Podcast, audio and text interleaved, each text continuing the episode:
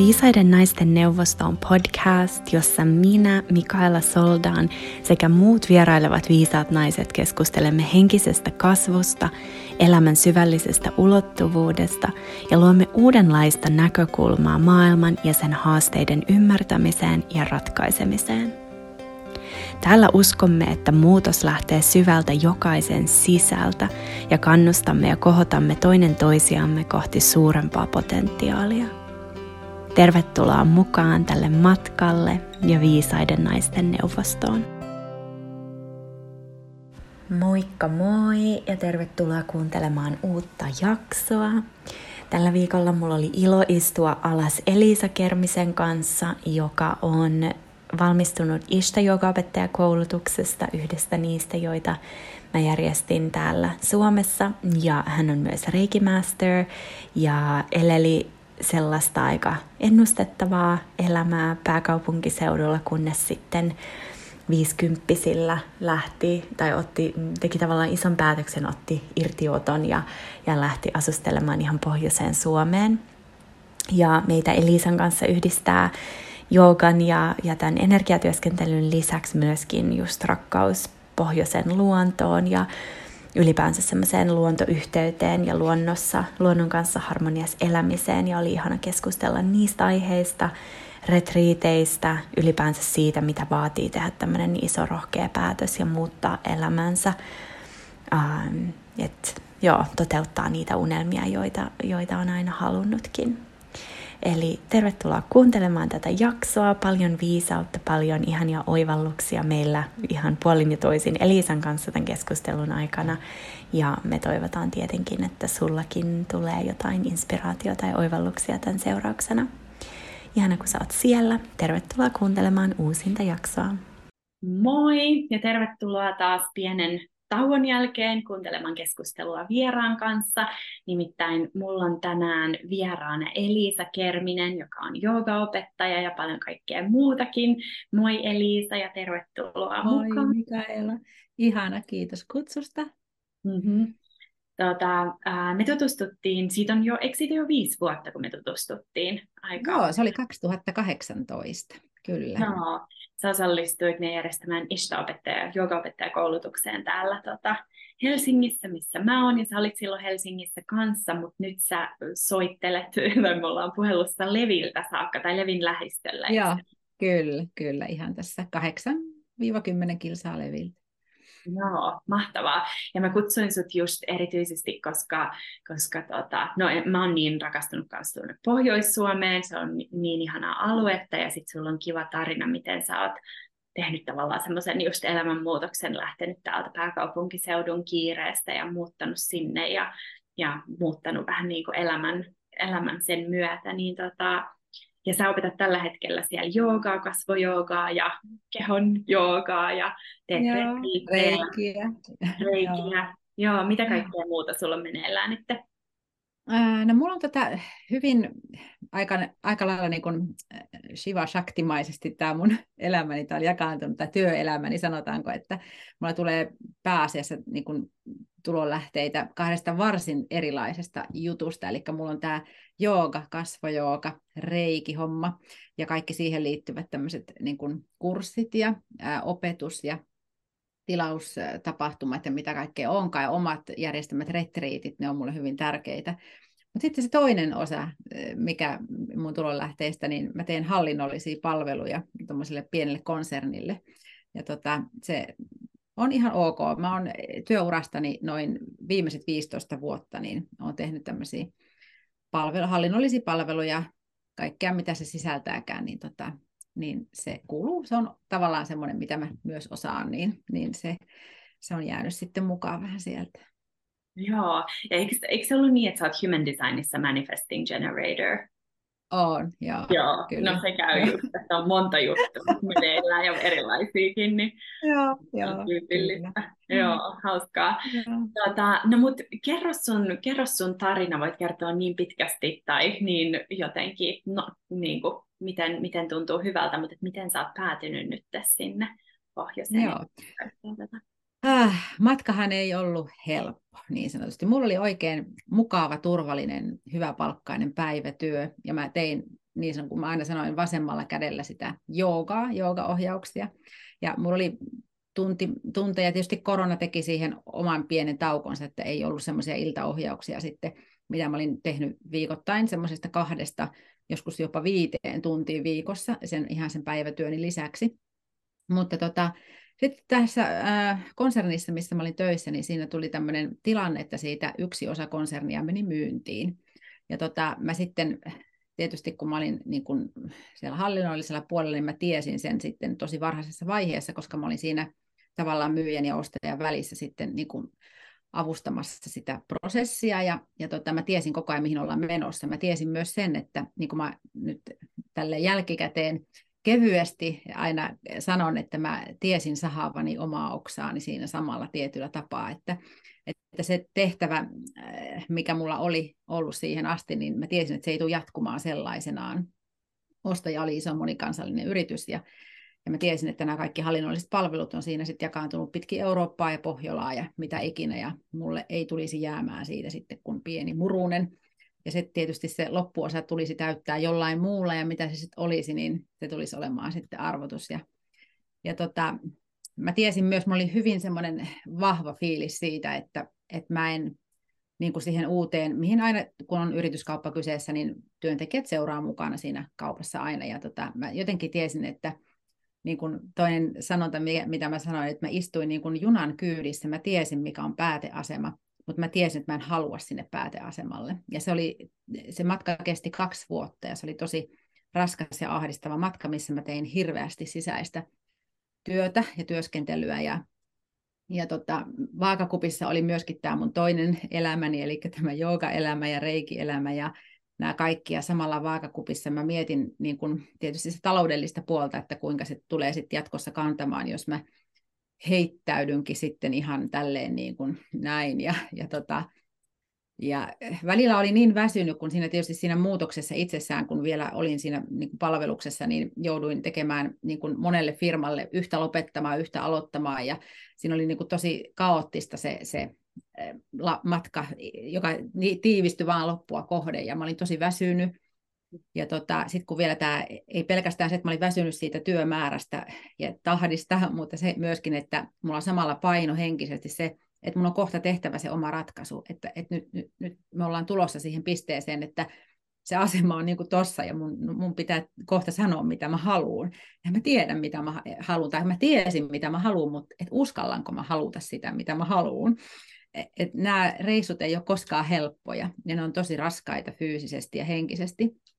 Ja tota, usein kävikin niin, kun meillähän on ollut tämä koti, missä mä nyt täällä asustelen, ja tota, mistä tätäkin lähetystä tässä sun kanssa keskustelen, niin tota, jo usea, siis toistakymmentä vuotta, ja, ja mun mies oli jäänyt tänne vähän niin kuin etätöihin, ja, ja osittain tänne ja osittain sitten reissasi, niin mä sitten, aina kun kuulin siinä korona-aikaankin täällä sitten hänen luonaan käymässä, niin saattoi joskus olla niinkin väsynyt, että kun lentokoneesta istui autoon, niin puskahti vaan itkuu ja itki vaan, että, että niin kuin tavallaan tyhjensi itsestänsä sitä, sitä raskasta fiilistä ja sitä epävarmuutta ja sitä, sitä tilannetta ylipäätänsä, mutta sitten se pikkuhiljaa siitä, niin kuin, niin kuin ajattelin, mä oon, mä oon nyt tällä hetkellä 54, silloin mä olin sen 50, 52, 53, ja mä mietin, että, että mulla ei kauhean monta kertaa enää mun työelämän aikana tuu tämmöistä tienhaaraa vastaan. Että et jos en mä nyt tartu tähän, jos mä nyt otat tätä, niin sitten mä ehkä jään siihen, mikä on tietysti kanssa tavallaan ihan ok,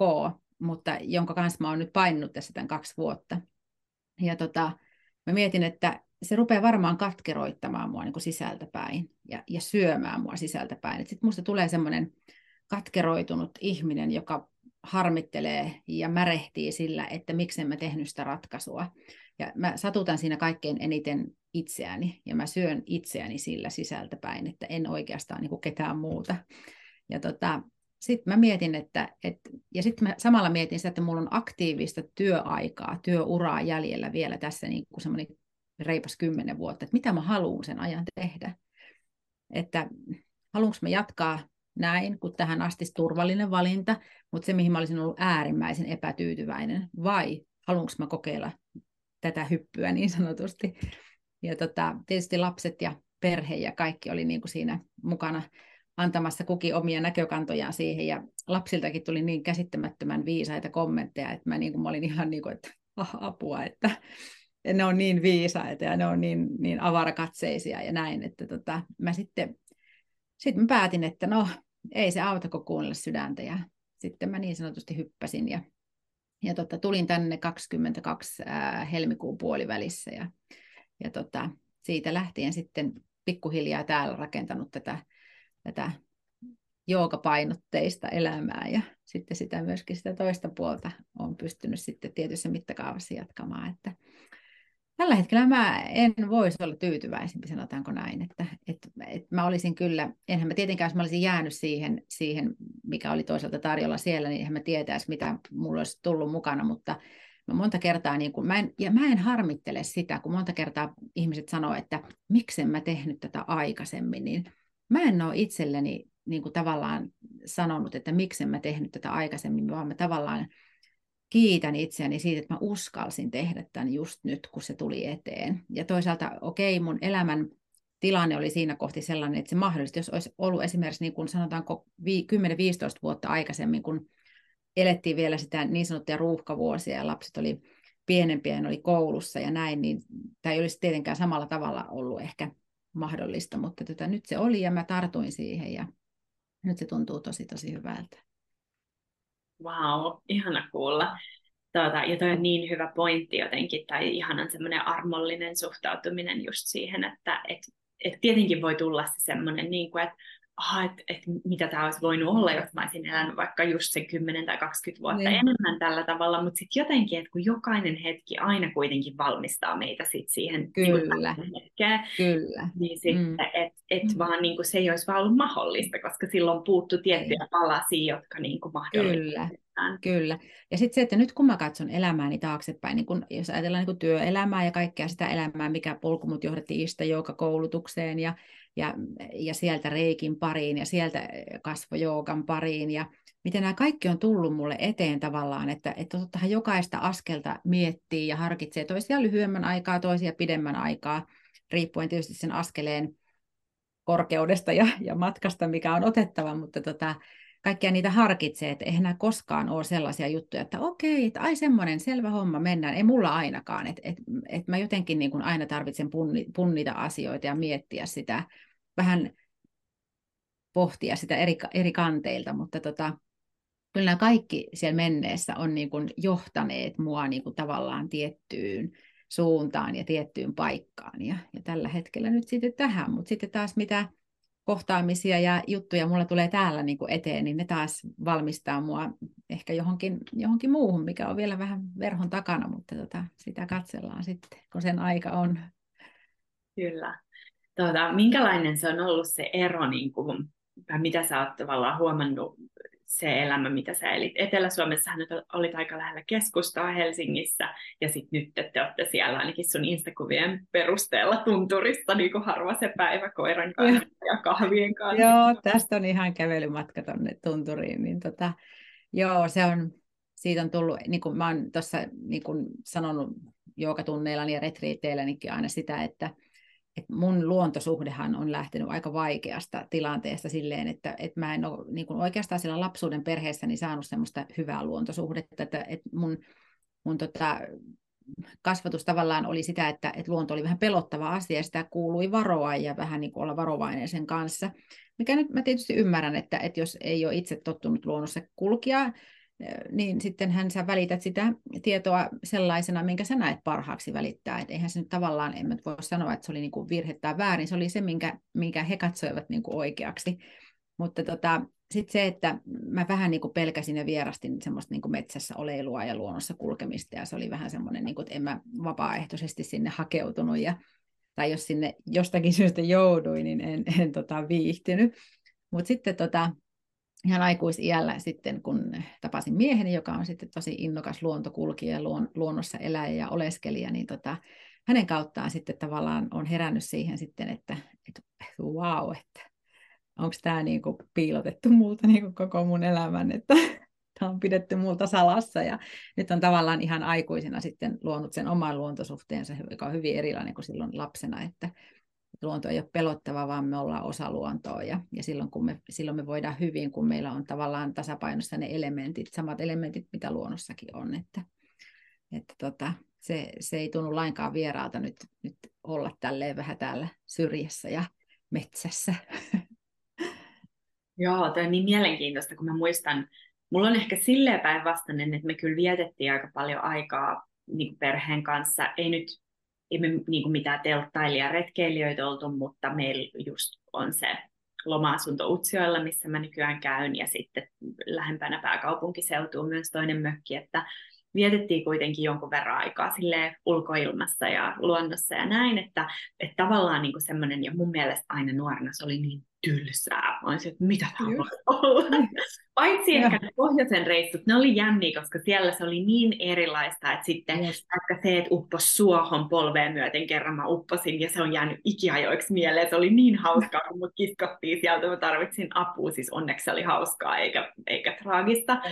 Ja niin kuin, kerättiin hilloja ja tehtiin kaikkea, kaikkea ihanaa, just syötiin nokipannukahvia jossain ja niin kuin, syötiin ruis, jotain kuivaa ruisleipää, mutta kun se vaan maistuu niin paljon paremmalta ulkona, niin se oli niin ihanaa, että sitten tavallaan mun niin kuin, tie on vienyt sit johonkin New Yorkiin, missä niin kuin, sä et näe, pitää mennä tosi pitkälle, että niin näkee semmoisen paikan, mitä ei ole ihmiskädellä jollakin tavalla rakennettu, että vaikka sen on ihana paikka, niin joka ikinen millimetri siitä puistosta on suunniteltu. Niin, tota, niin sitten niin kun se oli jotenkin jännä, että mun piti tavallaan käydä sit se, koska mulle se luonto oli niin itsestäänselvää, se oli musta niin mm. tylsä, että se on aina siinä. Ja sitten kun tuli toi pandemia, niin tota, ja sitten kun pit, tavallaan mä en, mulla ei ollut mitään syytäkään lähteä mun asunnosta kauhean kauas, siis mä kävin kävellä, mä kävin joka päivä siinä samassa puistossa, mä muistin kaikki ulkoa, mitä siinä puistossa on, ja se ei niinku tarjonnut mulle silleen luontoon, niin mä aloin yhtäkkiä olla silleen, että ei vitsi, että nyt mä näen sen, mitä multa puuttuu, tai niinku, että mikä mm. on niin itsestäänselvyytenä, ja sitten yhtäkkiä, kun se ei ollut siellä, mä olin ihan se, että ei, että eihän mä tälleen halua elää. Ja sitten mä menin Kostarikkaan, missä on taas sitten ja Aivan luonto, että se on, se on upea, jep, mutta se on sitten taas erilainen. Ja sitten nyt mä oon Suomen luonnosta se männyt, että ne tuoksuu niin hyvältä. Ja, ja. Niin kuin, ja. Joo, se on hauskaa, mutta mielenkiintoista miettiä luontosuhdetta. On, on. Ja sitten se tavallaan, että niin munkin tapauksessa niin näkee, että että kun aina jotenkin ajatellaan, että, että me jotakin tehdään, jos me tehdään jotain väärin meidän lastemme kanssa, tai jos me niin kuin johdetaankin heitä johonkin semmoiseen, niin kuin vanhemmathan yleensä vie aina lapsia sinne harrastuksiin, mitkä heille on itselleen tärkeitä, mutta sitten ne saattaa toisaalta olla sellaisia harrastuksia, mistä ne lapset ei sit isompana kiinnostu niin kuin lainkaan, mutta se, että että sitten se on aina silloin kuitenkin, sä teet sitten niitä omia ratkaisuja sit siellä myöhemmin elämässä sitten, mitkä palvelee sitten sua. Mutta sitten sä oot kuitenkin saanut sen lähtöstartin ehkä jollain toisella tapaa, mutta ei siinä mikään suorastaan pilalle mene. Että, tota, että se on vain erilainen näkökulma ja, ja näin, että tota, sit sitä opit katsomaan sitten ehkä joskus eri tavalla. Että. Kyllä. Joo, ja toi on myös mielenkiintoinen pointti toi, että luonto on niin vaarallinen, koska just niin kuin sä sanot että totta kai me siirretään se uskomus tai se kokemuskin ehkä, mikä meillä itsellä on, mutta se on jotenkin mielenkiintoista, koska mä, mä kans niin mä ajattelin just jotain Kostarikan luontoa tosi vaarallisena. Ehkä Suomessa mä mm. näen niin paljon nykyään nyt jotain karhuja ja susia, kyllähän niistä pelkoa tietenkin niin kuin levitetään, mutta että että jotenkin mut sit sen jälkeen, kun mulla on ollut se käärme etupihalla tai mulla on ollut tarantella mun sängyn yläpuolella tai jotain tämmöistä, niin, niin sitten se mm. luonto tavallaan niin se on alkanut silleen, jotenkin muuttuu erilaiseksi ja mä aina ajattelen sit niin, että että kaikki kuitenkin, koska me ollaan jatkuvassa vuorovaikutuksessa tämän ympäristön kanssa, niin kaikki on aina silleen jonkunnäköinen viesti tai jotain, niin kuin, että ei elämä vaan on. pahaa mm. pahuuttaan mm. lähetä mulle jotain myrkkykäärmettä mun nilkkaan mm. kiinni, vaan että siinä on mm. jotain niin kuin, jollakin tietoisuuden tasolla ja energeettisella tasolla me kuitenkin niin kuin tämä on älykästä ja me tavallaan saadaan sitä, mitä me ollaan pistetty ulos, tiekkä ja näin, niin mm. minkälainen, niin kuin, koska se on auttanut mua ihan hirveästi silleen poistamaan ne pelot, että ei mun eteen tuu mitään niin sanotusti vaarallista, ellei, ellei mä ole jollakin tavalla itse niin kuin, en mä sano aiheuttanut, mutta laittanut jotain syitä tonne maailmankaikkeuteen. Et vaikka sekin, että kun mä kävin surffaamassa, harjoittelemassa surffaamista, ja merihän on tosi kunnioitusta herättävä, varsinkin semmoinen voimakas meri. Todellakin. Ja sitten kerran mä olin surffaamassa, ja mä olin liian pienen laudalla, koska liian pieni lauta ei kellu niin hyvin, ja mä olin semmoisessa vaaratilanteessa, ja se ei ollut sen takia tavallaan, että se meri oli niin kuin, meri on mitä se on, mutta että mä olin mm. itse huolimatta, mä olin niin kuin, liian pienen laudalla, mä olin vängällä sanonut, että mä otan ton laudan anyway, vaikka se isompaa ei ole, niin mä otan ton, ja mä olin väsynyt, ja mä en ollut kattonut sitä merta ja kysynyt siltä, että onko tämä mun tasoiselle surffarille. Tiedätkö, mitä mä tarkoitan? Niin sit se jotenkin, Kyllä, niin aina, se on aina kuitenkin meidän oma juttu, niin miten sä, miten sä mm. ajattelet ton luontosuhteen tai tommosen niin pelkojutun? Joo, siis jos täällä nyt viedään sitä niin kuin tänne pohjoiseen eh, tavallaan, niin se, että sä saatat lähteä, niin kuin, täällähän keliolosuhteet saattaa muuttua hyvinkin äkisti, kun mennään tuonne ylös tuntureille, ja se, että sä saatat lähteä vääränlaisessa varustuksessa liikenteeseen, tässä arvioit matkan jotenkin, niin kuin yliarvioit itsesi siihen matkaan nähden, ja taikka sitten sä et satukaan tietämään siellä matkalla niitä korkeuseroja, taikka ja jos keli muuttuu äkkiä sateiseksi, tulee liu, liukasta ja siellä on paljon kiviä ja ja kantoja ja juurakoita ja kaikkea tämmöistä, miten kanssa sun pitää selvitä. Mutta tota, et kyllä sun täytyy niinku tehdä tavallaan semmoista, niinku, että se lähtee siitä kunnioittamisesta, se sun ylipäätänsä se luontoon lähestyminen ja sinne, sinne meneminen ja, ja siellä oleminen, että sä tavallaan niin kun lähdet sen luonnon ehdoilla sinne, että sä et lähde niillä omilla ehdoillasi sinne. Se on musta niin kaunis ajatus, kun esimerkiksi puhutaan niin kun metsästämisestä vaikka, niin aina on sanottu ainakin muinoin, että lähdetään metsään pyytämään. Että sieltä niinku, niinku ei koskaan mennä ottamaan, vaan että sieltä pyydetään. Ja sitten metsä antaa, luonto antaa, jos se katsoo sen niinku oikeutetuksi ja tarpeelliseksi. Että tota... Joo, Mä rakastan mm. tätä näkökulmaa. On semmoinen ihana kirja, mä en, tiedä, mä en usko, että sitä on suomennettu, mutta sen nimi on Braiding Sweetgrass. Ja se on Amerikan, niin Pohjois-Amerikan alkuperäiskansan, mä en muista minkä kansan edustaja, semmoinen nainen, niin hänen kirja, ja sitten joka, siellä on jokainen kappale on niinku eri tarina jostain eri alkuperäiskansan okay. traditiosta tai näin. Ja yksi on sitten tota, kauriimetsästä ja semmoisesta miehestä, joka just nimenomaan pyytää niitä kauriita, että hän, hän lähtee jousen kanssa, mikä on kaikkein humaanein ja niin kuin, tavallaan terveellisin tapa myöskin metsästä, koska siitä ei kuulu sitä säilyttävää ääntä. Mutta mm. tota, mut hän niin kuin siinä kuvaa sitä, että hän odottaa, että tulee se oikea kauris vastaan. Että ne, jotka juoksee pakoon, niin hän antaa mennä. Ja sitten hän sanoi, että väistämättä jossakin vaiheessa tulee kauris, joka pysähtyy, katsoo suoraan silmiin ja ikään kuin viestittää, että okei, mä oon tässä, eikä juokse pakoon. Mun mielestä se on ihan uskomaton, niin mä ajattelen, oh. on joku viisaus tässä kaikessa, että just, että, että tietyllä tavalla me jokainen tiedetään se oma paikkamme tässä systeemissä, ja mehän ollaan just vedetty tämä niin pieleen tällä kaikella mm. tuotannolla ja ties sun millä, niin vaikka ihan vinoutunut tämä koko juttu, mutta periaatteessa on, on olemassa toi taso, mille varmaan suurempi ja suurempi osa meistä myös tuntee kaipuuta päästä takaisin. On, on, kyllä. Ja tottahan sekin, että eri elämäntilanteissa sit niin kun esimerkiksi ruoka, mitä me syödään, eh, miten se on pyydetty tai miten se on sun pöytääsi tullut, niin se, että et niin kun sekin on nyt vähän siitä kiinni, että minkälaisessa elämäntilanteessa sä elät. Ei kaikilla ole mahdollisuutta niin kuin sit syödä juurikin näin pyydettyä ruokaa taikka, taikka muuten, mutta tota, kyllä se, niin kuin se, että se kunnioittaminen sitä, niin kuin, että sä mietit jo lähtökohtaisesti sen, että, että se luonto, mihinkä sä olet menossa, mitä ikinä sinne tekemään, niin sä olet osa sitä ja että se lähtee kaikki jutut siitä, että sä olet osa luontoa ja luonto on osa sinua. Kaikki elementit, mä niin rakastan niitä elementti, elementtijuttuja, että et, se jotenkin vaan resonoi niin vahvasti minuun. Että se on kyllä tosi tärkeää ajatella ylipäätänsä luontosuhdetta just niiden elementtien kautta itsessä ja, ja sitä, että mä olen pieni universumi ja, ja tota, mussa on sitten ne kaikki samat osaset, mitä tuossa universumissa mun ympärillä, vaikka se onkin niin kuin, me ollaan syklisesti yhtä. Että tota, se on se, mistä tota, kaikki lähtee liikkeelle. Kyllä. Joo, ja se just luonnossa vietetty aika on niin jotenkin, kun se, se on niin ihanaa, koska sitten se niin kuin peilaa meille tavallaan takaisin myös tosi paljon just meitä itseään, mm. että, siellä saa niin mm. niin paljon semmoista jotenkin, jotenkin niin kuin voi reflektoida.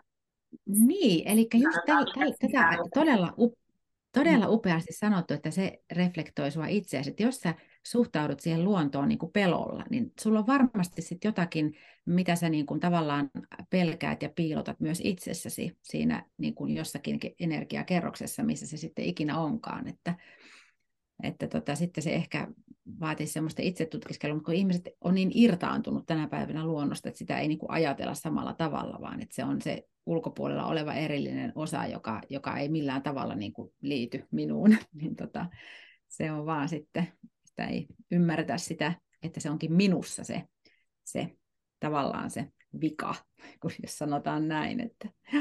Kyllä, jep, tai niin kuin ju, just se, että se oma, oma suhde siihen on jollain mm. tavalla niin kuin vinoutunut, koska joo, ja se on, kun me ollaan luotu just niin se illuusio, se mikä mulle on tuolla Kostarikassa käynyt niin selväksi, on se, että koska siellä sitä luontoa ei pystytä pitää ulkona, niin kuin, että ei ole asuntoa. Mm, just, tai joo varmistaa se, että pienet muurahaiset ei löydä sun, jos sulla jää pienikin joku papajan pala sun pöydälle, niin se on ihan alta aikayksikön niin kuin muurahaiset on löytänyt siihen. Ja, ja siellä ei vaan ole semmoista, niin sitten, ja Suomessa, koska esimerkiksi tämä kerrostaloasunto, missä mä oon, niin ei, ei täällä ole mitään eläimiä, ei täällä ole mitään semmoista. Ja totta kai se on mm. ihanaa, että ei ole torakoita tai hiiriä tai rottia tai silleen, että niin kuin en mä sano, että eikö se olisi kiva asia, mutta sitten se tekee just sen, että tavallaan se luo semmoisen illuusion, että se on miten sen aina pitäisi olla, ja että sitten jos just. Niin kuin, niin. kun menee johonkin pohjoiseen, tai sä menet vaikka telttailee ja joku myyrä tulee järsiä sun eväitä, niin sä ajattelet, että se on kuin henkilökohtainen loukkaus. niin kuin, ja totta kai, niin, kuin, että niin tapahtuu, mm. mutta että, et, ja toi on ihana pointti just, että se heijastaa jotain meidän omaa, koska sitten niin kuin, koska meissä kaikissa on myös ne tavallaan ne osat, mistä me ei niin paljon välitetä, mutta kun sekin kuuluu kokonaisuuteen, ja että vaikka Kostarikassa on fantastisen ihana luonto, mutta sitten se tulee myös niiden skorpionien ja niin kuin just näiden tarantellojen kanssa, ja sitten mm-hmm. se on vaan sitä, että pystyykö mä käsittelemään sen totuuden, että mitään, ei ole mitään paikkaa, missä asiat olisi täydellisesti mun hallinnassa, vaan että siellä on aina niitä Kyllä. jotain örkkejä, jotka hiipii, ja sitten ne tulee, niin kuin, ja, ja sitten, että just, että kun se mun suhtautuminen on se, että, että ne saa olla, että ne on osa tätä ihan yhtä paljon kuin ne kauniit perhosetkin. Niin mm. mehän, tavalla, mehän tavallaan tunkeudutaan heidän alueelle, jos me ajatellaan mm. näin, että, tota, että meidän pitäisi tavallaan saada lupaa, meidän pitäisi pyytää sitä, että me saadaan niin kuin tulla tavallaan sinne heidän reviirille, että tota, se menee mieluumminkin sitten näin päin. Kyllä, joo, ja mä rakastan tota, niin kuin ehkä enemmän just shamanistisissa kulttuureissa olevaa ajatusta siitä, että pyydetään lupaa, että pyydetään ei, ei ainoastaan niiltä eläimiltä, että ei ajatella, että elävät olennot on ainoastaan eläimiä, vaan että myös niin kuin just ne vaikka tunturit tai metsät tai ne, ne kohdat, niin pyydetään mm. lupaa, että saanko mä tulla tähän. Mm. Ja musta on myös ihana niin kuin, harjoitus vaikka, jos mä juon kahvia tai teetä luonnossa, että mä ihan pikkulirauksen tarjoan sille luonnolle takaisin, niin kuin Kyllä, just. Niin kuin semmoista, mikä tietenkään ei vahingoita sitä ekosysteemiä, mutta että et, et niin kuin tavallaan osoittaa sitä kiitosta, koska meillä on niin just se, kun sä sanoit aikaisemmin, se taipumus mennä ja ottaa. Onpa ihan niin kivi, mä kerään noin, ja ihan niin mm, mä kerään noin. Ja niin kuin, mm. tietenkin mm. luonto tarjoaa runsaudella, ja se niin kuin haluaa, että me otetaan vastaan, ja sitten myöskin meillä ei ole aina ihan ihmisinä kollektiivisesti niin kuin ihmisinä kollektiivisesti kauhean hyvä se suhteellisuuden taju, että milloin riittää. Mm. Kyllä, se on juuri näin, juuri näin. Joo. Tuota, kun sä oot tuonut sinne retriiteille ihmisiä, niin tota, minkälaisia ne teidän retriitit on? Mua kiinnostaa, näyttää niin ihanilta ainakin kuvien Joo, se on aika jännä juttu, että sinne jotenkin äh, kokoontuu aina semmoisia niin kuin, äh, hyvin niin kuin avoimesti niin kuin asioihin suhtautuvia ihmisiä, että, että, se, että vaikka, vaikka saattaa olla, että olisit vaikka, että et ole kauheasti käynyt juuri lainkaan niin kuin missään tuntureilla kävelemässä, se jopa mietit, että riittääkö mun kunto ylipäänsä, että mä niin kuin selviän sinne, että paljon tulee kysymyksiä ennen retriittejä, että onko ne kävelymatkat minkälaisia ja minkä mittaisia, minkälaisia on korkeuserot ja muuta, että, että jo pohditaan sitä lähtökohtaisesti, mutta että meillä on, pyritään niin kuin valitsemaan kaikki ne vaelluskohteet sillä lailla, että, että me jakaannutaan. Mulla on ihana kollega Katrin, jonka, johonka myös tutustuin opettajakoulutuksessa, niin tota, jakaannutaan aina silleen, että toinen on siellä edessä ja toinen on sitten siellä perässä niin sanotusti, ja sitten jokainen saa mennä just siinä omassa tahdissaan, että ei ole semmoista, niin kuin, että tarvitsisi pysyä nyt jossakin porukan rytmissä siinä mukana, vaan että nautinto edellä mennään, että, ja, ja tosiaan nautiskellaan siitä hetkestä ja siitä, siitä tilanteesta ja maisemista ja eväistä tietysti ja näin, että tota, se, sinne mennään ihan sen nautinto edellä. Että, ja sitten tosiaan saa kuulla aina, mitenkä on Eh, niin kuin, tavallaan haastanut sit itseänsä siinä, että et vitsi, että mä pystyin tähän. Ja mä en olisi ikinä niin kuin uskonut, että et wow, että nyt mä oon niin kuin, eh, vaikka ei tavallaan joutunutkaan pakottamaan itseänsä siihen, vaan että se tuli vaan silleen, että, että mä haluan kokea tämän ja, kokea, ja katsoa, että, että selviänkö mä tästä, niin, tota, niin sillä mielellä. Ja sitten kauhean ihanasti meillä on siellä paikassa, missä mulla on retriittäjä, niin semmoinen pieni rantasauna ja siinä on tämmöinen tunturilampi, lähdepohjainen lampi, missä saa pulahdella sitten sieltä saunasta, niin siellähän ihmiset sitten parantaa itseänsä ja toisiansa ja maailmaa niin kuin siinä iltapäivän tunteina, että, että se on kyllä tosi, tosi ihanaa. Ja sitten jotenkin sinne muodostuu se sellainen kupla, kun se on niin kuin kaukana kaikesta, että siinä on mitään lähellä. Kukaan ei niin kuin oikeastaan lähde sieltä käymään jossain kylillä taikka kaupassa tai jotain, vaan että me ollaan siellä sitten koko ajan, ja se on ihan siinä tunturin sylissä, niin, niin siinä, siinä meistä muodostuu semmoinen vähän niin kuin perhe, ja siellä alkaa sitten loppuretriitistä lentää semmoista aika perheenomaistakin huumoria, huumoria sitten, että, että se on niin kuin tosi ihana huomata, että meistä tulee vähän niin kuin siskoja ja veljiä, että tota, se on jotenkin niin, niin tota, tosi ihanaa. Joo, tämä on niin ainutlaatuista. Ja jotenkin on, on niin vähän enää paikkoja, missä pääsisi olemaan silleen eristyksestä mm. maailmasta, että ei jatkuvia ärsykkeitä, että osta, kyllä. osta, osta. Ja... Kyllä, kyllä.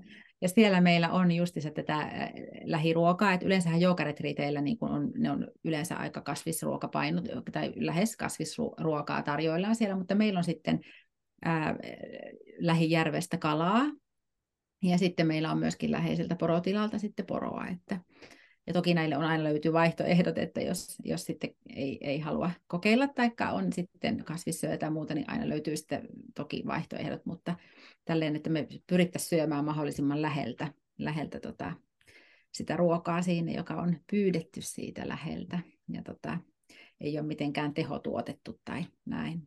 Se on tärkeä, tärkeä juttu kanssa siinä.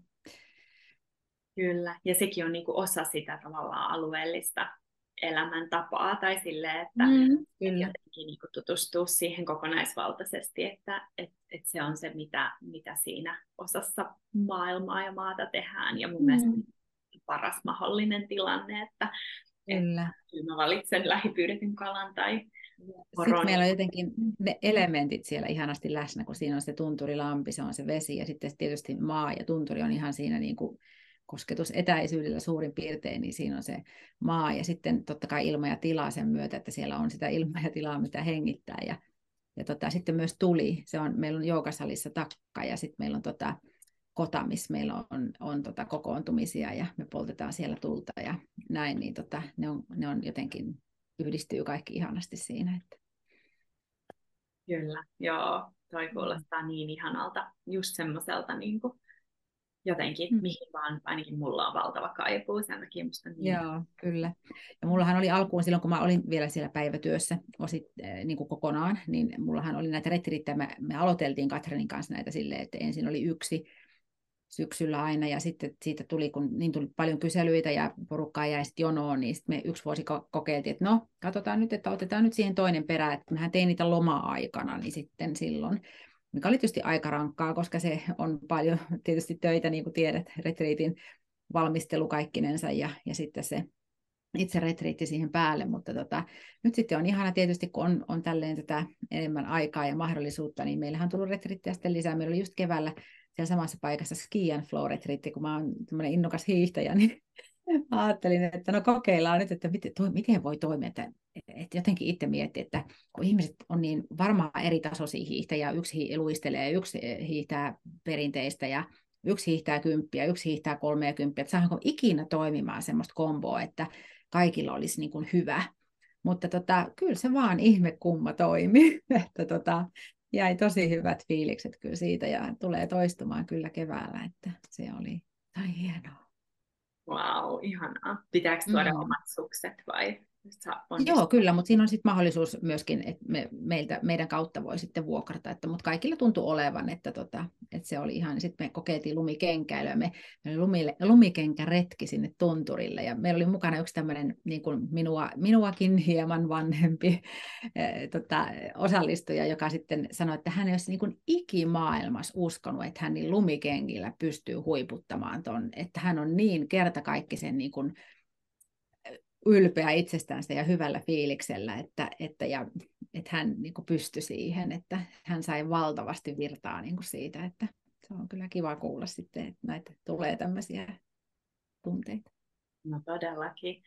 Tuota, Tämä on tämmöinen, tämmöinen niin kuin, no en mä tiedä, hassu kysymys, mutta onko sulla joku niin kuin lempivuoden aika tai lempiaika siellä, että mikä on susta niin onko joku, mikä on ainutlaatuinen hetki vuoden kierrossa? No joo, kyllähän siellä kaikilla, kun sanotaan, että Lapissa on kahdeksan vuoden aikaa, toisin kuin meillä muualla Suomessa on niin kuin neljä vuoden aikaa ja Pohjolassa ylipäätänsä, että täällä jotenkin erotellaan selkeämmin ne, sitten ne myös ne välivaiheet. Vähän niin kuin, niin kuin tota, sä ajattelet, hengityksessäkin on niin kuin tavallaan neljä vaihetta, vaikka ihmiset usein ajattelee, että on sisähengitys ja uloshengitys, mutta siellähän on myös ne tauot, kun sä oot täys ja kun sä oot tyhjä jotenkin sit niinku, kun me ajatellaan neljää vuoden aikaa, että on kevät, kesä, talvi ja syksy, mutta siellä on myös sitten ne hengitystauot tavallaan, että kun sä olet niin kuin täynnä. Ja sitten taas toisaalta kun sä oot ihan tyhjä, että jokaisella niillä on oma merkityksensä.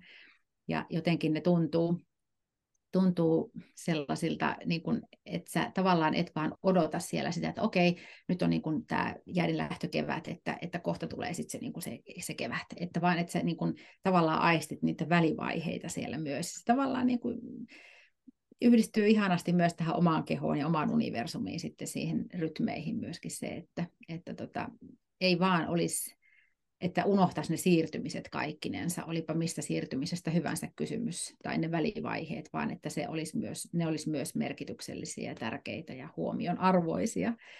Niin tota, se on jotenkin tärkeää, että mä ajattelin viime toukokuussa, kun, touko, tai siis kun toukokuu alkoi lähestyä, ja silloinhan täällä niin kuin, ei oikeastaan vielä ole silleen niin kuin tullut se kevät, vaan on vähän se jäiden lähtökevät. Ja tota, äh, mä mietin, että kun täällä tunturissa sit tyhjenee, etä, noi tämmöiset niin kuin kausityöntekijät lähtee, tu, turistit lähtee, täällä tulee niin tää niin ihan niin kuin nukahtaa koko homma jotenkin. Ja mä ajattelin, että onkohan sitten niin jotenkin kurjaa ja, ja tota, miten sen nyt sitten sen toukokuun, että kun kattelee, että muualla paistaa aurinko ja on lämmintä ja ihmiset kulkee eteenpäin sortseissa ja, ja miten sitten, mutta tätä vitsi mä nautin siitä toukokuusta täällä jotenkin, että että kun oli, sitten mä muistan, mä mun koirallekin juttelin tuolla metsälenkillä kerran, että kuule kuura, että tota, seuraavan kerran meillä tulee näin ihanasti, ihana fiilis tämän tyhjyyden ja tilan kanssa vasta lokakuussa. Nautitaan nyt tästä. että tota, kun toukokuu ja lokakuu on tavallaan niitä semmoisia vähän niin kuin nukkuvia kuukausia, että, että silloin on tosi hiljasta ja ei ole oikein mikään mikään paikka auki ja, ja missään ei ole ketään, niin se tuntuikin aika huikealta. Joo, hauskaa. Niin, teillä on levillä kuitenkin aika paljon hulinaa niin kuin, mm. turistisesonkin. Joo, tuolla keskustassa kyllä sitä riittää sitten. Että sen huomasi nyt, kun ensimmäisen kauden oli tuossa Levi Wellnessilläkin ohjailemassa noita joogia, miten voimakkaasti se vaikuttaa se, se tota, kausi täällä. Että siinä niin kuin, sanotaanko joulun alla ja uuden vuoden yli, niin, niin tota, on tunnit niin, kuin niin täynnä, että ei kaikki mahu niin saliin, ja tuonnekin saliin mahtuu semmoiset 30, 40, jopa 45 ihmistä. Ja sitten taas kun tuli se toukokuu, niin sitten siellä oli sitä, sitä niin kuin 7-10 ihmistä paikalla, että se on niin kuin valtava ero. Ja sitten yhtäkkiä niin kuin kaudella on paljon tota, ulkomaalaisia myös sieltä liikenteestä, että yhtäkkiä niin kuin sä niin kuin jatku, jatkuvasti joudut sitten yhtäkkiä huomaatkin, että okei, tästä tunnista tulee jälleen kaksikielinen, että, mm-hmm. että se on silleen, että niihin ei oikeastaan voi valmistautua sitten, että se asettaa myös omat haasteet tietysti siihen. Kyllä, mutta aika hyvä, hyvin palvelee suakin niin kuin se, että se jogaopettajakoulutus, mikä me tehtiin, niin se oli Kuule. kaksikielinen tai että materiaali... Kyllä, todellakin. Joo. Joo, siitä olen ollut hyvin kiitollinen kuule tässä. Hauskaa. Tuota, tuleeko teille siellä levillä ihan kokonaan kaamosta? Onko niinku, siinä aikaa, että aurinko ei nouse ollenkaan? No kyllähän se, sanotaanko, että sitä valoisaa aikaa on niin kuin siinä oikein siinä, niin kuin, kun ollaan niin kuin siellä syvillään kaamuksessa, niin kyllä se nyt kymmeneltä puoli yhdeltä toista tulee silleen niin kuin semmoinen vaaleanpunainen niin kuin hetki, joka on niin kuin aivan mielettömän kaunis. Se on siis niin, kuin niin jotakin niin kuin oikein selkäpiirtä nytkin kriipii. Ja sitten se alkaa siinä puoli kolmen aikaa niin kuin mennä jo niin kuin sit pimeäksi. Että oikeastaan on sitten niin kuin, sanotaanko yhdestä toista yhdestä toista niin kuin kahteen on varmasti semmoista niin kuin vaaleanpunaista valoa. Että tota... Ja miten sulla, niin kuulostaa siltä, että se on tosi ihanaa ja maagista, oliko se semmoista, tai siis niin kuin, onko sun, minkälainen suhde sulla on ollut siihen pimeyteen, kun sä asuit Etelä-Suomessa ja sitten nyt kun sä oot siellä, missä on periaatteessa pimeämpää, mutta sitten se on hyvin erilaista, niin.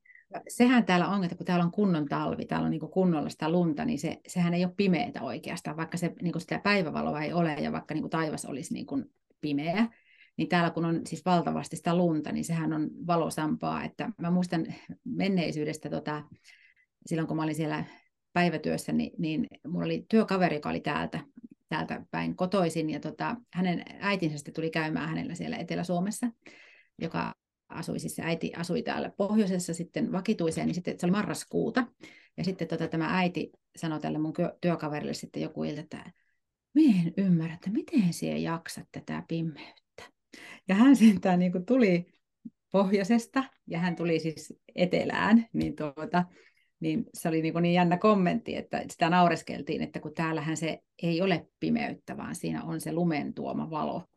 Ja sitten se on niin kuin, ja puissa on niin valtavasti sitä lunta, että nekin valaisee sitä ympäristöä ihan eri tavalla. Ja kun ei ole sitä vaakaräntää, vaakasadetta niin kuin, niin kuin monta viikkoa kautta kuukautta, niin se on niin erilainen, että ei sitä niin kuin koe oikeastaan niin kuin raskaana. Että totta kai se vaikuttaa elimistöön ja, ja pitää niin kuin nauttia niistä hetkistä, kun on sitä valoa ja syödä D-vitamiinia ja näin, ja tota, pitää huolta omasta jaksamisesta, mutta tota, on se ihan erilaista kuin mitä siellä. Että.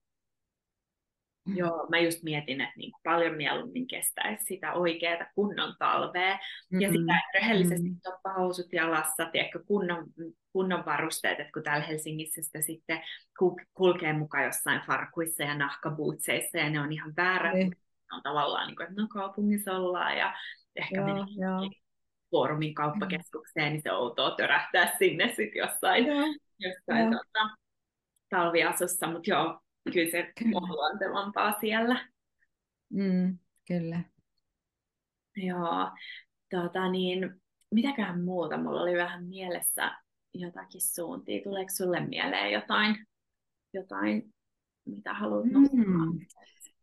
Joo, tota, ylipäätänsä elämä, jos mietitään täällä pohjoisessa, niin kun esimerkiksi ihan hoidat päivittäisiä asioita siellä etelässä. Okei, täällähän tarjontaa on huomattavasti paljon vähemmän asioihin liittyen, että monta kertaa niin kuin asiat joudut tilaamaan netin kautta, että jos tarvitset jotakin hyödykkeitä, niin tota, ne, ne on niin kuin melkeinpä sitten tilattava netistä, että onhan täällä nyt jonkun verran jotain, jotain kauppoja tietysti, mutta, tota, mutta se, että se tarvitseminen, niin sehän on niin kuin muuttanut ihan totaalisesti muotoaan täällä, että, että mitä se nyt oikeastaan sit niin kuin, niin kuin tarvit ostella. Ja se, että kun ei ole sitä kaupoissa kulkemista ja kiertämistä, mikä tavallaan synnyttäisi sit sulle niitä tarpeita, niin, niin sehän on tota, ihan heti erilaista se, se koko eläminen oleminen, kun ei sulla ole sitä jatkuvaa tarvetta niin kuin saada ja ostaa ja, ja hankkia, vaan että se elämä on niin kuin tavallaan niin kuin tässä ja nyt. Et se, se on mun mielestä ihana, ihana tota ero kanssa että siihen. Ja sitten se, että sit kun me päivittäispalvelujen pari vaikka ihan ruokakauppaan, niin sitten siellä kun on töissä aika usein niin kuin kausityöläisiä, jotka on sitten, on siellä niin kuin ikäluokka on laidasta laitaa, mutta niillä on jotenkin kauhean hyvä fiilis siellä, että jotenkin ajattelin, että me ihan niin kuin ruokakauppaan ja sitten siellä niinku niin kuin kassat niin kuin jamittelee niin kuin keskenään siellä, heittää siellä juttua ja ne on niin kuin jotenkin tosi hyvä tuulella siellä niin kuin pääsääntöisesti ja huikkaa iloisesti juttuja ja aina heitä kauhistellaan jotain ja, ja ihastellaan jotain asioita niin kuin siinä pienen hetken aikana, kun on tämä maksutapahtuma siinä käynnissä ja tavaroiden pakkaaminen, niin jotenkin silleen, että sitten kun menee siellä siihen pimeään ja raskaaseen aikaan siellä niin kuin etelässä niin kuin vaikka kauppaan, niin kyllä siellä ihmiset on aika niin kuin puutuneita ja niin kuin väsyneitä siihen, niin kuin, siihen hetkeen, että, että siihen on kiinnittänyt ihan huomiota. Täällä mä oon sanonutkin kerran, kerran tota, kun mä näin, että kaupassa niin kuin oli lähellä sulkemisaikaa jo ja sitten siellä tota, oli vielä muutamia asiakkaita siinä ruokakaupassa ja sitten siinä oli ne, ne tota, kassalla työskentelevät nuoret, niin ne oli siellä niin keskenään, niillä oli niin hyvä fiilis ja ne siellä heitti kaikkea niin mä ai kun ihana niin kuin aistia teistä jotenkin tämä, tämä hyvä, hyvä tuuli, mikä leviää sitten täällä asiakkaisiinkin, niin tota, hmm, Joo. sen on kiinnittänyt kyllä huomiota. Hauska mm-hmm. kuulla, joo, kyllähän se on niin kuin, varmaan jotenkin, voin kuvitella, mm. että se on niin erilaista. Ja siis onhan se niin kuin, se on niin raskasta kyllä täällä etelässä ja just kaupungeissa se, se pimeys mm. ja se mm. semmoinen niin kuin loska ja vesisade ja, ja kun ei oikein pääse, niin kuin, että mitä talvella tavalla, että sitten on pakko mennä johonkin sisätiloihin aina tekemään, mm. ja koska pohjoisessa pystyy vuoden ympäri vaan niin kuin aktiviteetti ja mm. välineet vaihtuu, mutta et sitten voi kyllä, kyllä. jatkaa hyödyntää luontoa, kyllähän Joo. se pitää meidän sieluun niin kuin ihan eri tavalla. Mm terveenä. Mm. Tai... Ja sitten aika surullista nyt, kun näki ensimmäistä kertaa tämän, tämän tosiaan, niin kuin äsken mainitsin sen kauden niin sanotusti, ja, ja nämä, tietysti nämä lomalle tulevat ihmiset tänne, niin, niin sitä lomaa tullaan kyllä tosi usein suorittamaan tänne. Mm. Sen näkee näistä, näistä erityisesti perheellisistä, että kun totta kai vanhemmilla on tarve niin kuin tarjota lapsille sitten, kun tullaan vähän erilaiseen paikkaan, lähdetään pois kotoa. Niin, ja se varmaan pätee aika, ei pelkästään tänne, vaan monen muuhunkin paikkaan, minne mennään sitten niin kuin lomailemaan enemmän. Niin tota, se jotenkin, että se stressin määrä ja se semmoinen rauhattomuus ja se semmoinen eh, äksyily tavallaan, mitä sitten tulee sit niiltä vanhemmilta, kun ne on itse siinä tilanteessa, ne ottaa sen jotenkin, että nyt pitää ehtiä, meillä on viikko aikaa ja nyt siinä viikossa pitää ehtiä niin kuin tehdä näin, näin, näin, että lapset saa kokea ja muuta, mutta oikeastaan se, mitä niin kuin pitäisi siinä sitten kokea, niin on se, että, että niin kuin vaan pysähdytään ja ei tarvitse kun mökistä astua ulos, niin se on jo niin elämystä oikeastaan sekin, että, että muistuttaa sitten itseänsä siinä että malttaa sitten niin kuin lopettaa sen suorittamisen siinä kohti, että vaikka meneekin sitten lomalle, menipä pohjoiseen tai ihan mihinkä muualle hyvänsä, niin että se suoritusmoodi jäisi sitten sinne kotiin siksi ajaksi. Niinpä, joo, ja varsinkin just noin, niin kuin, että tavallaan se luontokin voi mennä ihan ohi, jos on hirveä kiire ja semmoinen mm. just suoritus mm. ja aktiviteetista. Toiset jotkut tykkää. Niin, anteeksi. Joo. Niin, tai sitten lähdetään luontoonkin, että pitää, niin kuin, pitää hiihtää X määrä ja pitää sitten niin kuin käydä eh, tiettyjä paikkoja katsomassa X määrä ja kokemassa ja näkemässä, että, että myös sitä luontoilusta voi tulla sitten se stressi ja se, että se ahnehtiminen tavallaan, erityisesti jos on koko lomaviikon vaikka hyvät kelit ja sitten on, tulee semmoinen niin kuin, semmoinen niin pakko, että, että mä en voi olla sisällä nyt, kun on noin hyvä keli ja mä oon nyt täällä lomalla ja mun pitää niin kuin tulla tekemään sitä, tätä ja tuota, vaan että, että se, tunnistan itseni tästä myös ennen maailmassa, että kun tuli tänne vaan lyhyeksi aikaa, niin siihen tuli semmoinen tietty ahneus siihen, siihen tota, myöskin siihen luontoiluun. Kyllä. Tai sitten vastakohta, että jos on huono keli, niin sitten on kauhea ahdistus ja angsti siitä, mm. että, että nyt joo, joo. hyvin. Ja, joo. joo.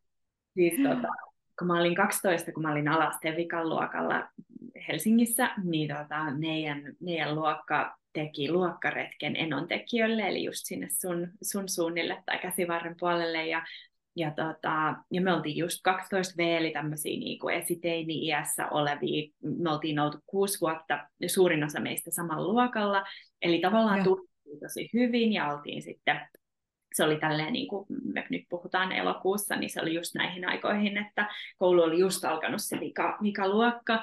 Ja, tota, ja sitten me, niin kuin, me vierailtiin siellä jossain, me vierailtiin yhdessä paikallisessa koulussa ja pelattiin fudista niiden kanssa ja ihmeteltiin, kun meidän alaasteella oli 500 oppilasta ja siinä alaasteella oli 25 tai jotakin semmoista. No. Ne oli kaikki niin oli jaettu yli kahteen luokkaan, että 1-3 luokat ja sitten 4-6 tai jotakin tämmöistä.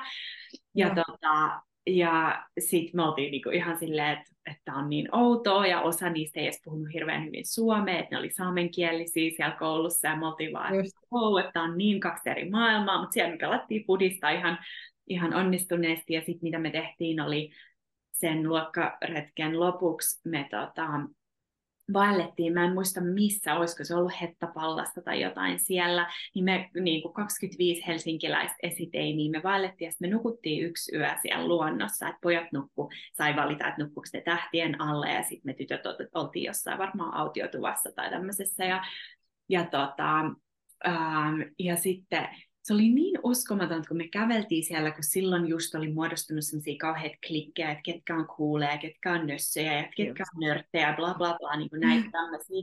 Ja sitten mä muistan sen tunteen, että kun kaikki tietenkin käveli vähän eri tahtiin, koska niin kuin jaksamisesta riippuen ja mitä mm. kukakin pysähtyi tekee, niin sitten sä aina tavallaan vaan juttelit sen kanssa, joka oli sun vieressä, ihan sama, että oliko se nyt se cool-tyyppi tai se joku muu tyyppi. Joku muu, niin, niin. vasta niin kuin juteltiin, ja kun siinä oli se jaettu kokemus, niin se jotenkin nivo niin paljon meitä yhteen, että ei enää muistanut niitä semmoisia, että ai niin kuin tolle on niitä merkkivaatteita tai, tai toi ei harrasta tätä samaa kuin minä, vaan että meillä oli se, ja me nähtiin valkoisia poroja ja me nähtiin kaikkea mahdollista niin siistiä. Ja se oli jotenkin ihan uskomaton, niin mä mietin, että tietenkin iän puolesta niin kuin, eihän me oltaisi varmaan ekan luokalla, ei olisi ehkä yhtä hyvä idea lähteä tuommoiselle pitkälle reissulle, mm. mutta jotenkin se tuntui siltä, että ei vitsi, että me ollaan nyt bondattu yhteen semmoisella tavalla, mitä olisi toivonut, että olisi ollut jo kaikki nämä vuodet, kun oli ollut niiden mm. ihmisten kanssa. Ja se oli jotenkin ihan tosi mieletön kokemus saada niin kuin nuorena tuommoinen ja tiedätkö, nyt mä ihan tunnistan tästä myöskin retriiteille, kun kokoonnutaan. Niin siellähän me, me kokoonnutaan sinne ihan ilman ammattinimikkeitä ja ilman sitä meidän perhestatusta tai mitä, mikä onkaan, vaan me ollaan siellä niin kuin itsenämme, omina itsenämme. Ja me tava, kohdataan ja tavataan sellaisia ihmisiä, jotka ei meidän polulle niin kuin oikeastaan niin kuin mu, muuten tulisi ehkä. Ja on ihanaa nähdä, miten siellä niin kuin, niin kuin nytkin tänä vuonna, niin hyvin eri-ikäiset ja hyvin erilaisissa ammateissa ja, ja elämäntilanteissa olevat ihmiset niin kuin ystävystyy ja, ja tota löytää sitä semmoista jotakin yhteistä. Se on niin kuin aivan mieletöntä seurata sivusta kyllä. Niin on, joo, ja mulla oli myös nyt, nyt siellä pohjoisen retriitillä USAsta Sveitsistä, Saksasta ja Suomesta ja kanssa just silleen hyvin erilaisista lähtökohdista tulevia ihmisiä, mutta joita just yhdistää se, että haluaa halu olla luonnossa tai mm. näin. Ja se on niin ihana just, niin kuin, koska se on joku semmoinen jaettu kokemus, mitä sitten ei voi tavallaan muille selittää myöskään. Että se, on, mm. se on joku yhtymä. Se on niin ihanaa, että meillä on tilaisuuksia, missä me voidaan just tulla yhteen sen niin kuin oman niin kuin, tavallaan sen ensimmäisen elinpiirimme ulkopuolella, että, että mm, joku kaipuu kyllä. vaan että mä haluan mennä just tämmöiseen juttuun, ja siellä on mm. kuitenkin, vaikka olisi samanlaisia ihmisiä, mutta joku taso on kuitenkin yhteinen semmoinen mm. pituus. Kyllä, kyllä. Sitten on nähnyt tässä vuosien varrella ihmisiä, jotka vaikuttaa semmoisilta vähän sulkeutuneelta ja, ja ei niin ole suunapäänä ottamassa osaa sit keskusteluihin tai jakamassa ajatuksiansa tai muuta, mutta ne on enemmän sitten semmoisia niin se, että ne tykkää olla niin kuin kuitenkin niissä tilanteissa niin kuin mukana ja, ja läsnä, ettei ne välttämättä mene sit sinne ehkä omaan huoneeseen tai johonkin, vaan että ne kuitenkin ne on semmoisia tarkkailijoina ja seuraajina ja niistä näkee, että ne silti imee itseensä niistä hetkistä sitten niitä hauskoja ja hyviä fiiliksiä, että sekin on ollut tosi kiva nähdä, että, että sellaiset, jos koet itsesi vähän introvertiksi ja mietit, että en mä voi tuommoiselle retriitille lähteä, kun, kun tota, ei mulla kaveri, joka nyt haluaisi tämmöiselle lähteä välttämättä, ja mä menisin niin kuin yksin, ja mä en ole todellakaan mikään, niin kuin, niin kuin, että mä rupeisin siellä niin kuin minglaamaan ja, ja tota, tekemään ystävyyssuhteita, mutta ei tarvikaan, että se on jotenkin niin ollut ihana nähdä, että, että tota, kaikenlais, kaikenlaiset niin kuin mahtuu mukaan, kyllä. Joo, tuleeko teille paljon niin kuin kavereita tai pariskuntia, kun mä huomaan, että mulle tulee paljon ihmisiä yksittäin ja sitten he just tutustuu.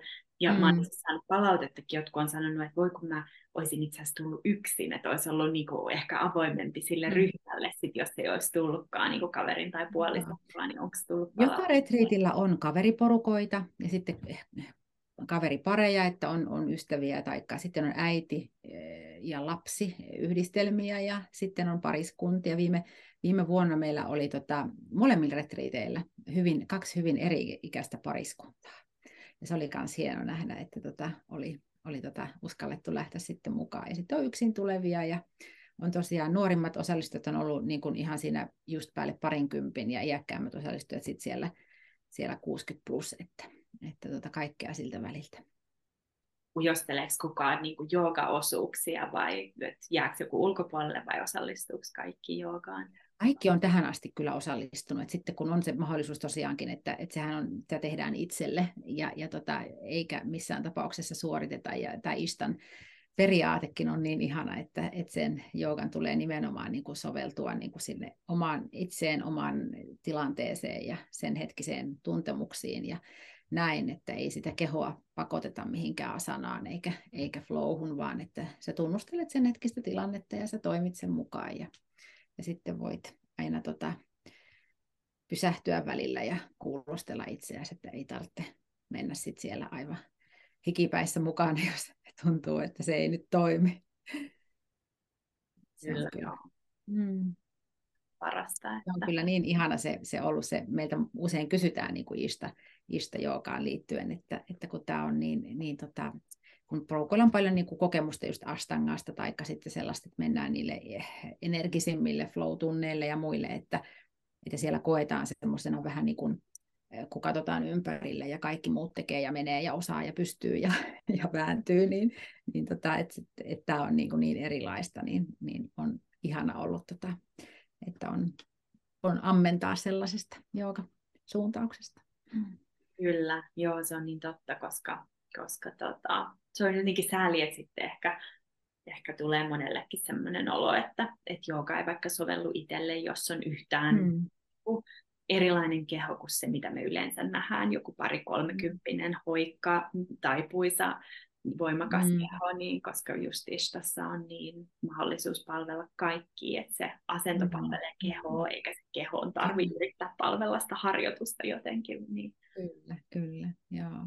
Että se jotenkin, että kun sanotaan, että kun en mä, en mä taivu mihinkään ja en mä tota, pysty tähän tämmöiseen niin kuin johonkin asentoon tai ry, rytmiin, flowhun, niin tota, sehän on vähän niinkin, että, että joku vertaisi sitä jotenkin osuvasti, oletko kuullut sitä vertausta, että eihän sun, jos sä oot puhdas, niin eihän sun tarvitse peseytyä, että, että Minusta oli niin hyvä, hyvin heitetty, että, että jos, jos et sit sulla on kuitenkin sitä, että jos sä koet, että sä et ole taipuisa ja sä et välttämättä jaksa, ja sä, niin sittenhän sun just on hyödyllistä niin kun, niin kun ei pelkästään sille sun fyysiselle energialle, vaan sille myös hengityksen ja, ja, tota, ja, ja mielen energiakeholle, niin, tota, niin kuin mä aina tykkään Jookatunnin alussa sanoa, että tunnustele vähän sinne hengitellessäsi, että mikä sun energiakehoista tarvitsee tässä harjoituksessa huomiota. Et se ei välttämättä ole lainkaan se fyysinen,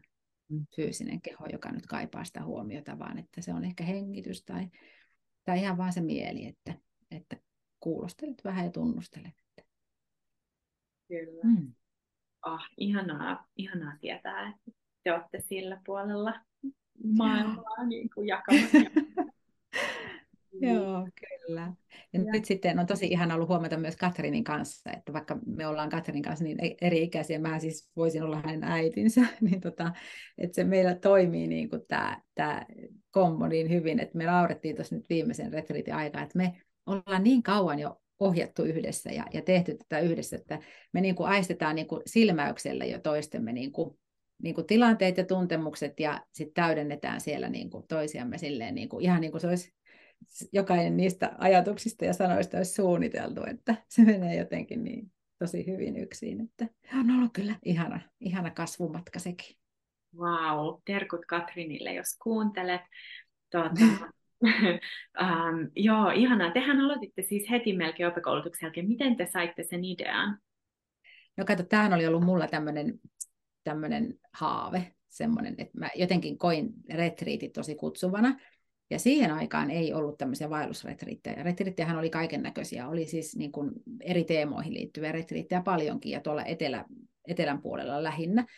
Mutta tämmöistä vaellusretriittiä ei, ei ollut. Ja mä sitten ajattelin, että mä haluaisin itse mennä vaellusretriitille. Että musta olisi tosi ihanaa, että jos olisi semmoinen retriitti, mikä yhdistäisi niin kuin vaelluksia tuntureilla ja, ja tota, sitten joogaa. Ja sitten mitä muuta siihen nyt vois, voisikaan laittaa. Ja mehän, mä aina nauran sitä, että meillä oli semmoinen ihana pieni porukka, jotka sieltä koulutuksesta lähdettiin siellä Lauttasaaressa ohjaamaan siellä eh, Sähinässä tunteja rohkeasti ja pelokkaasti. Ja, tota, ja sitten me, me, meillä oli kerran kuukaudessa tämmöinen palaveri sit jossakin päin Helsinkiä, ja sitten me kokoonnuttiin kaikki, jotka pidettiin hyvin eri aikaan siellä viikon mittaan niitä tuntejamme, ja suunniteltiin sitten tulevia teemoja ja tulevia mitä nyt ikinä. Ja sitten me sitten yksi kerta siellä niin kuin uskalsin sitten sanoa ääneen, että hei, mulla on tämmöinen idea, että mä tota, haluaisin niin kuin ensi syksynä. Se oli varmaan sitten niinku sitä syksy, loppusyksyä tai jotakin, se oli tosi pian jo sen, sen aloituksen jälkeen, että et, et mä haluaisin niinku kokeilla niinku järjestää tämmöisen retriitin, tämmöisen vaellusretriitin, että tota, mä tiedän, että A, meillä ei ole asiakkaita, B, meillä ei ole niinku mitään niinku kontakteja, eikä, eikä mitään oikeastaan niinku tämmöistä niinku, niinku hirveän hyvää liikeideaakaan, eikä niinku mitään niinku, kauheasti paukkujakaan niin kuin tehdä tämmöistä, mutta mulla on vaan sellainen palo, että mä haluaisin niin kuin tehdä tämän. Ja suurin osa lähti sinne katselemaan, niin että, että, että no ei tämä nyt valitettavasti ja muuta, niin Katrin oli heti, että hei, mä tuun mukaan, mä oon, mä oon ilman muuta mukana. Ja naurettiin, että ei me silloin tiedetty, että tästä ihan niin kuin tällaista tulisi, mutta, tota, mutta rohkeus palkitaan kyllä, että universumi mm. kuuntelee ja aistii. Kyllä, kun mm. musta tuntuu, että se niin kuin, mulla tulee nyt englanninkielinen sana, se, että on sincere, eli se vilpittömyys tavallaan sen taustalla, niin mm. niin kaikessa mm. bisneksessä tai kaikissa näissä, että, että milloin tavallaan me ollaan onnistuttu jossain. Niin tietenkin voi olla monia juttuja ja mitä ikinä, että, mutta että jotenkin se vilpittömyys on semmoinen, mikä usein kantaa ja ihmiset aistii sen ja haluaa lähteä Joo. siihen mukaan, Kyllä. niin se selkeästi Kyllä. on se, mikä teillä on ollut se aito Kyllähän se eka vuosihan meni ihan siis, niin kuin, että hyvä, että saatiin niin kuin, kulumme siitä takaisin, mutta tota, sitten toisesta vuodesta lähtien, niin se jotenkin se, niin kuin se kysyntä lähti sitten niin kuin ihan, ihan toiselle tasolle, että, että se oli huikea, se on ollut niin huikeita seurata sitä, että, että tota, miten se sitten on mennyt. Että. Mahtavaa. Ja toikin yhteistyökään ei ole mikään ihan itsestäänselvyys. Niin toi on niin ei todellakaan, ei. Mm. varsinkin kun työskennellään energian kanssa, niin se, että et niin kuin jotenkin, koska mä ainakin ajattelen, että just on niin tärkeää ryhmänjohtajana osata lukea sitä energiaa ja sillä mm. ja sitten myöskin mm. se, että, että te olette niin kuin partnerin kanssa samalla sivulla, niin se on niin tärkeää, koska, mm. koska niin kuin, että se tuntuu tasavertaiselta, että, että se ei vaan ole meidän harteilla kannettavana se koko mm. show, niin mm. Siellä on paljon nyansseja, mitä ehkä niin kuin moni ei edes ajattele, joka ei ole tämmöistä pehmyttä. Joka, jos sä osallistut retreatille, joka on hyvin pidetty, niin sulle ei tule mieleenkään. Vähän niin kuin sanotaan, että elokuva, joka on hyvin leikattu ja ohjattu, niin et sä ajattelekaan sitä, että miten paljon työtä se vaatii, niin se on sama retreatillä. Niin kuin, että se on aika maista. Mm. Joo, no mutta mahtavaa. Nostan hattua teille. Ihan, ihana. Se on ollut kyllä ihan huikea matka. Et sitten, et siinähän auttoi mua kyllä, että mä oon aikaisemmassa niin kuin siinä päivätyössä, niin mä oon järjestänyt tämmöisiä niin kuin, niin kuin matkahallintoa tehnyt myöskin ja, ja niin kuin tehnyt tämmöisiä koulutus- ja kurssimatkoja sitten ja kongressimatkoja eri puolille maailmaa, järjestänyt ihmisiä sinne, niin se tietysti niin kuin tämmöistä käytännön rutiinit ja asiat on, oli niin kuin jo tavallaan hallussa sitten ja vähän, vähän tota nämä hakusysteemitkin, mistä lähdet hakemaan niin kuin asioita ja, ja mitä kaikkea se vaatii ja näin nämä palikat, niin se oli niin kuin, sitä ei tarvinnut lähteä opettelemaan, että se, se oli niin kuin aika hyvä juttu siinä pohjalla. Että mutta sitten mm. tavallaan se yhdistelmä kuitenkin, koska retriitti ei ole vaan sitä, että olen järjestänyt matkan, kello kahdeksan mm. lähetään, yhdeksältä ollaan perillä, mm. yhdeksän kolmekymmentä ruoka, kun siinä on sitten se luova puoli, se feminiinipuoli, mm. missä sä just mm. sitä energiaa suuntaat ja sä teet harjoituksia. Se on välillä mulle just, kun mä pidän yksin retriittejä, niin semmoista, missä mä niinku vaihan sitä hattua koko ajan silleen, että joogassa joogaharjoituksen aikana ollaan flowta menty ja mä oon se, että oh, ihana energia ja voi vitsi, tekisi mieli meditoida pidempään. Sitten mä oon se, että ah, mutta meillä tulee joku kuljetus 15 minuutin päästä. On silleen, että haluan ottaa tätä hattua, tätä mun ihanaa flow-hattua vielä pois päästä, mutta sitten on pakko ottaa se ryhmäjohtaja mm. taas, no niin, joo, ja aijaa, sulle ei ollut villasukkia, no sulle hoidetaan villasukat, ja niin kuin, vaan, ei vitsi, että, että se on kyllä mm. semmoista, mutta sitten se, siinä on joku tietty myös viehätys, että, että siinä on ne kaksi hyvin erilaista maailmaa, mitkä mm, Kyllä, kyllä.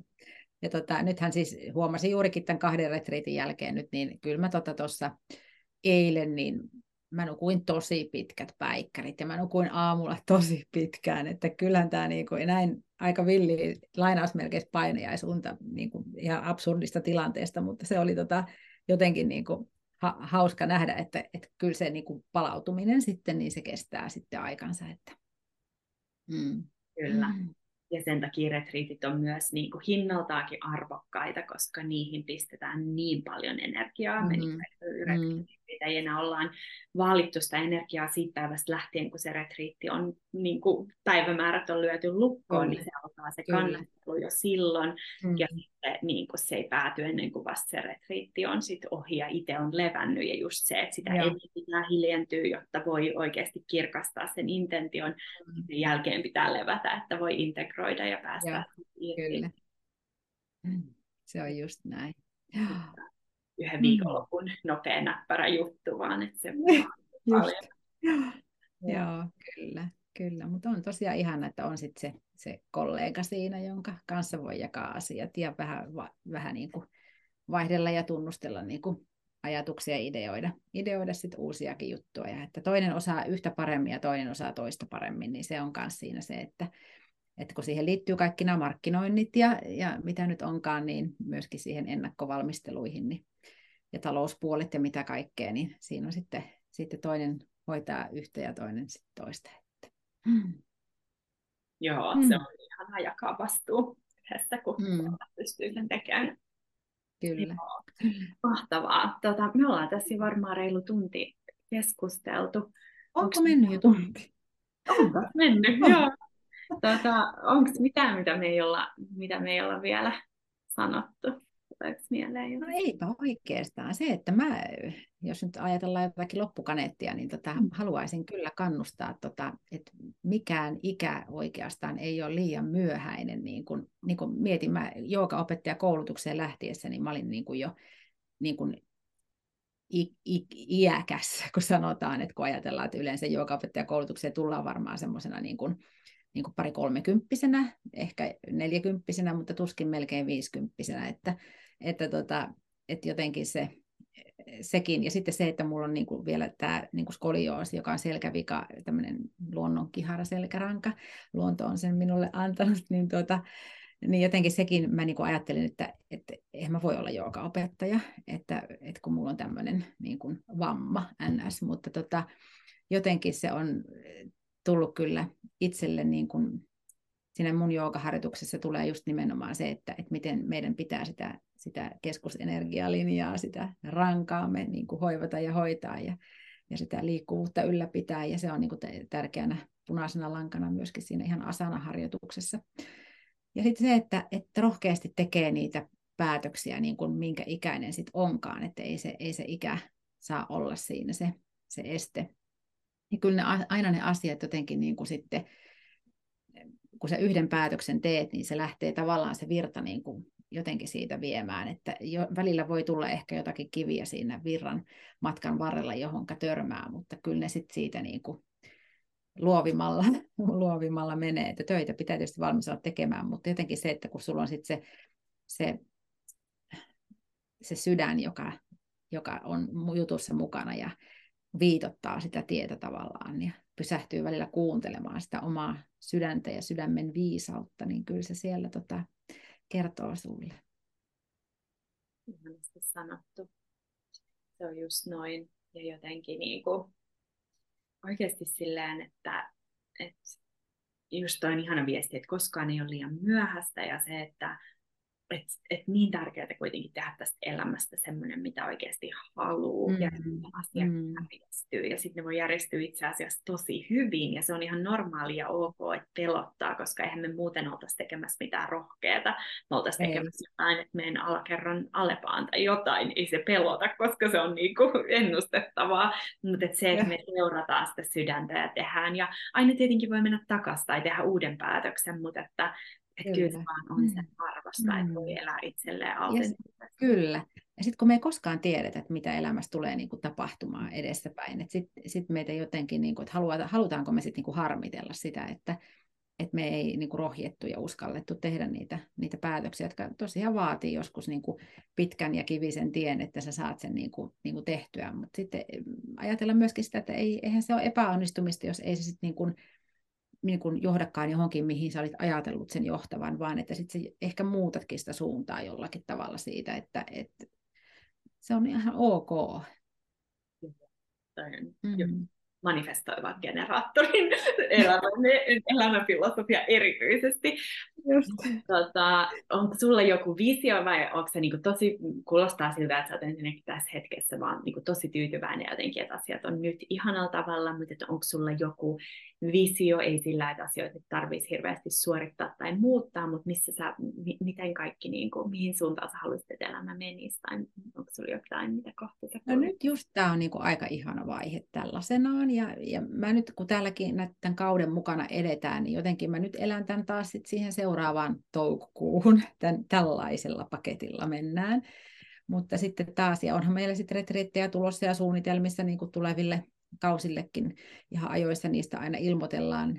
Kevään retriitti on jo, hiihtoretriitti on tuossa niin puukattu ja, ja, ja se on niin kuin päivämäärät löyty lukkoon ja sitten taas syksylle sama homma. Että tota, mutta se, että mitä siihen, siihen väliin sitten mahtuu mahdollisesti ja, ja, ja minkälaisena sitten tämä mun toinen puoli työelämästä, tämä, tämä, tämä niin sanottu läppärityöskentely, niin mihinkä se sitten niin kuin johtaa ja, ja tuleeko siihen jotakin lisää tai muuta, niin se on myös vähän sille auki, että on hyvin avoin ja toisaalta tämä toi vähän sellaista rohkeuttakin, että että et mä voin kokeilla aika vapaasti niin kun kuitenkin sit jotain, jotain ihan muutakin, että tähän niin kun lisää, että katsotaan mihin se vie. Et ei, ei sitä tiedä. Että, ja uteliaisuus asioita kohtaan on niin kuin tietyllä tavalla niin kuin kasvanut, kun se rohkeus on kasvanut siihen, että, että tota, hei, tämä hyppy meni hyvin ja, ja tota, se, että minkälaiseksi tämän nyt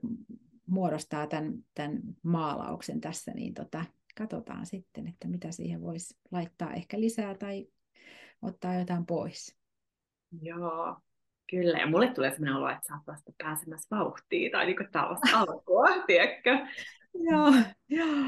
Se pitää vaan pitää huolta itsestä, että sitten niin kuin, kun ikää tulee lisää, niin toisaalta niin kuin se, että sitten taas meillä on valtava väestömäärä ikääntyviä ihmisiä, jotka, niin kuin, joita on niin kuin tarpeen niin kuin kannustaa jaksamaan ja pärjäämään siellä arjessa niin kuin mahdollisimman pitkään, niin, niin sekin on mulla semmoinen, semmoinen alue, joka sitten taas niin kuin on mielessä, että, että siihen sitten kun itselle tulee ikää lisää ja, ja tota, ei ehkä sitten mitään kovin energisiä flow-systeemeitä tässä ehkä muutaman vuoden päästä enää niin kuin jaksa, niin sitten täytyy taas sitten suunnata u- uudemmille, uudemmille alueille sitten siitä. Kyllä. Tota, äh, niille, jotka on kiinnostuneita tietämään retriiteistä ja muista sun palveluista, niin mistä sut löytää parhaiten? No, mulla on nettisivut Ellu jooga, eli se on YOGA niin kuin englanniksi jooga, se viimeinen sana siellä, niin ellujooga.fi sieltä löytyy, ja sitten Facebookista mut löytää samalla nimellä Ellu Jooga, ja sitten Instagramissa mä oon totta tämmöisellä nimikkeellä kuin el.luonnollisesti, se mun äh, yritykseni se. Ja tota, mä oon nyt kesällä pitänyt tosi vähän niin kuin somepäivityksiä niin kuin yleensä. Et mulla on jotenkin ollut semmoinen, mulle tulee nykyään aina välillä semmoinen tarve niin kuin vetäytyä sieltä, sieltä somesta. Ja, ja jotenkin tuntuu, että, että on jotenkin ihana niin kuin tätä omaa täyteläisyyttä tällä hetkellä niin kuin maistella ja ei niin kuin halua mennä sinne jotenkin, sen kokee jotenkin kuluttavana aina hetkellisesti. Ja sitten sieltä pitää olla pois vähän aikaa. Et sitten niin kun, mä en sinne niin kun, tuuttaa sisältöä silleen, niin kun, tosi intensiivisesti, vaan että, että mulla on siellä muutama päivitys ja story viikossa, että se, se on semmoista rauhallista tahtia. Joo. että Joo. tänä päivänä silleen. Niin, se he, heijastelee tota pohjoisen vähän hitaampaa. Mutta pääasiassa löytyy ne tärkeimmät tiedot, että jos ihmiset haluaa Joo. just teille tai buukata sut, niin ne löytyy. Kyllä. Mä laitan kaiken tähän. Joo, ja sitten mulla on ne Zoom-joogakurssit, jotka on lähtenyt nyt jos elokuun lopussa tässä pyörähtelemään, niin samoista paikoista löytyy niistäkin tietoa. Okei, okay, mahtavaa. Hei, onko mitään viimeisiä sanoja tai jotakin viestiä maailmalle? Joo, semmoisia hetkiä haluaisin, että jokainen malttaisi ottaa siellä arjessansa, että pysähtyy. Ja se, että se ei olisi niin kuin, sitä ei koettaisi semmoisena välttämättömänä niin kuin juttuna, mikä nyt täytyy tehdä, vaan että sen niin kuin tavallaan niin kuin tunnistaa sen tarpeen ja pitäisi sitä tarpeellisena ja merkityksellisenä, niin sitä viivähtämistä ja pysähtymistä, olipa se missä hetkessä hyvänsä työpäivän lomassa tai kotona arkiaskareiden lomassa, niin ottaisi niitä hetkiä itselleen. Ja sitten se, että lähtisi sitä luontoa tunnustelemaan. Ja ihan vaikka ei nyt ilkeäisi siellä lenkkipolulla lähteä puuta halaamaan vielä, niin voi ihan vaikka koskettaa sitä puuta ja pistää kättä siihen. Se, siinä on valtava energia, mitä sieltä puustakin, miten se puhuu sulle. Niin vähän tunnustella sitä. Mm, kannattaa kokeilla. Oh, ihana ajatus. Tuota, kiitos super paljon Elisa, oli ihana viettää tämä aika sun Kiitos super paljon. Kiitos kuuntelijoille, kuullaan taas.